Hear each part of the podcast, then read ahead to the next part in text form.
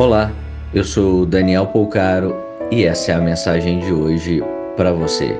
A firmeza dos nossos pensamentos é determinante para a produtividade na formação dos nossos dias. Não somos máquinas e é ilusório pensarmos que estaremos 100% todos os dias, mas a certeza dos passos rumo aos nossos sonhos é o termômetro de suas próprias realizações além de ser o controle mais efetivo de que o nosso espírito está em evolução. A palavra-chave talvez seja a mais poderosa. Sabe qual é? Vontade. Pense nisso. Compartilhe com quem você ama. Te convido a me seguir lá no Instagram. Procure por Daniel Polcaro com L.